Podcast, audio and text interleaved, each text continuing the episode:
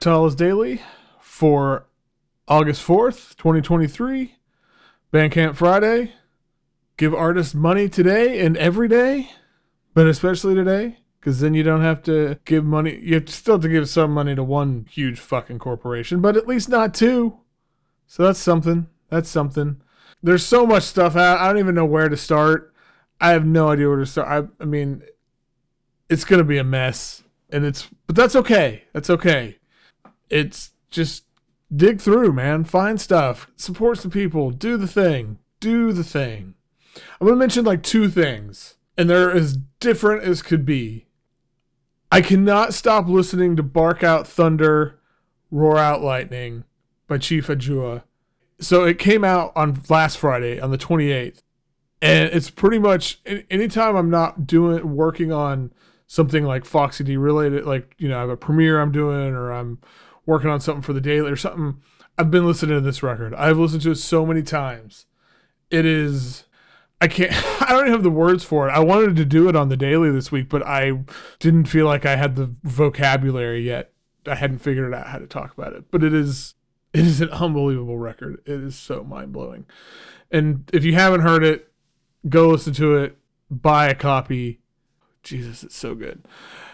And then the other one I'm going to talk about again, polar opposite, but Orange Milk, great Orange Milk, love Orange Milk uh, announced the Diana Starshine album Fairy Pop yesterday, and I have. Okay, I lied a little bit a second ago because the first track that you can hear, um, "Drippin'," I just have listened to it a bunch already because it's so good. And so, anyway, check that out because I, if you need, you know, fun in our lives, I, it's just it sounds it's. I think it's gonna be cool. Okay, that's it. I, there's so much. There's so much.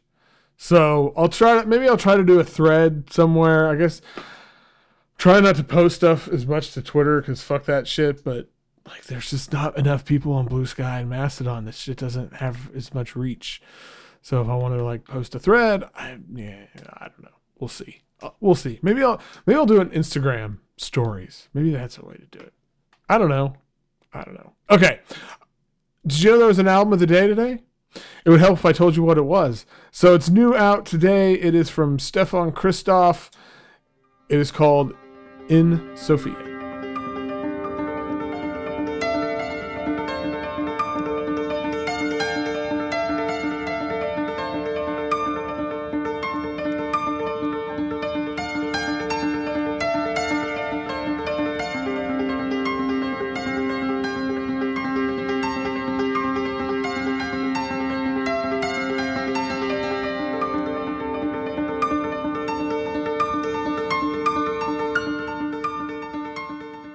So over the last few years, I've become a great admirer of Stefan Christoff's work. He's he's like tireless and unpredictable because he, he he's always got new projects in the works and I mean if anybody follows the sort of music creative practice side of my whatever, you know, beyond the writing and the podcasts and stuff, you know that I'm constantly doing stuff and it never ends. So I feel like he's kind of in there doing the same thing, and I love that. And he's done so many wonderful collaborative works recently. There's that uh, one that came out a couple months ago with Adriana Camacho, which has really been hitting the spot for me. It's really good. Um, and side note, they they're putting a mix together for Foxy D that's going to have a lot of like Mexico City stuff and some different things. So I'm really excited about that. But anyway, but his solo work doesn't let you down either. And in Sofia, which is out today on Beacon Sound, it's a bit of a surprise but it's an absolute stunner. So it's a solo piano record, which is a thing that has been attracting more of my interest this year. Uh, if you follow along, especially on Patreon, I've talked about this a little bit. Uh, maybe more than ever, with a special mention to Moderna Records, who've put out a lot of really lovely piano records. And so this is recorded in Sofia, Bulgaria. And the description mentions uh, Gurdjieff as a source of inspiration, and it mentions Keith Jarrett. The latter of those really stands well, I don't know if it stands out, but it really hits for me. I love I love Keith Jarrett. And I think that Christoff takes elements that I love about Jarrett's work and kind of refracts them through maybe not like a, a sort of modern or like experimental lens, uh, but and this is kind of where the Gurdjieff thing comes in for me is there's this sort of Eastern European or like Byzantine vibe framework here. Um, the patterns of the notes and just the feeling of it. And maybe I'm reading into that just because it mentions Gurdjieff, so it takes my brain there and you know the locate you know the location of where these pieces were created and recorded. But hey, it works for me and I and I contend that it's there.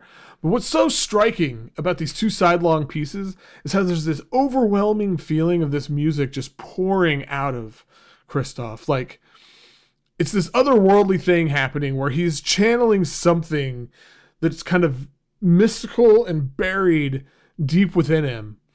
And once he taps into it, he can't stop. Like this music, it just it flows and flows and it weaves these beautiful landscapes from sort of pointillistic sonic rivers. It's a bit magical, if I'm being totally honest here. And it has this sort of wonderful effect of, of being both expansive and reflective.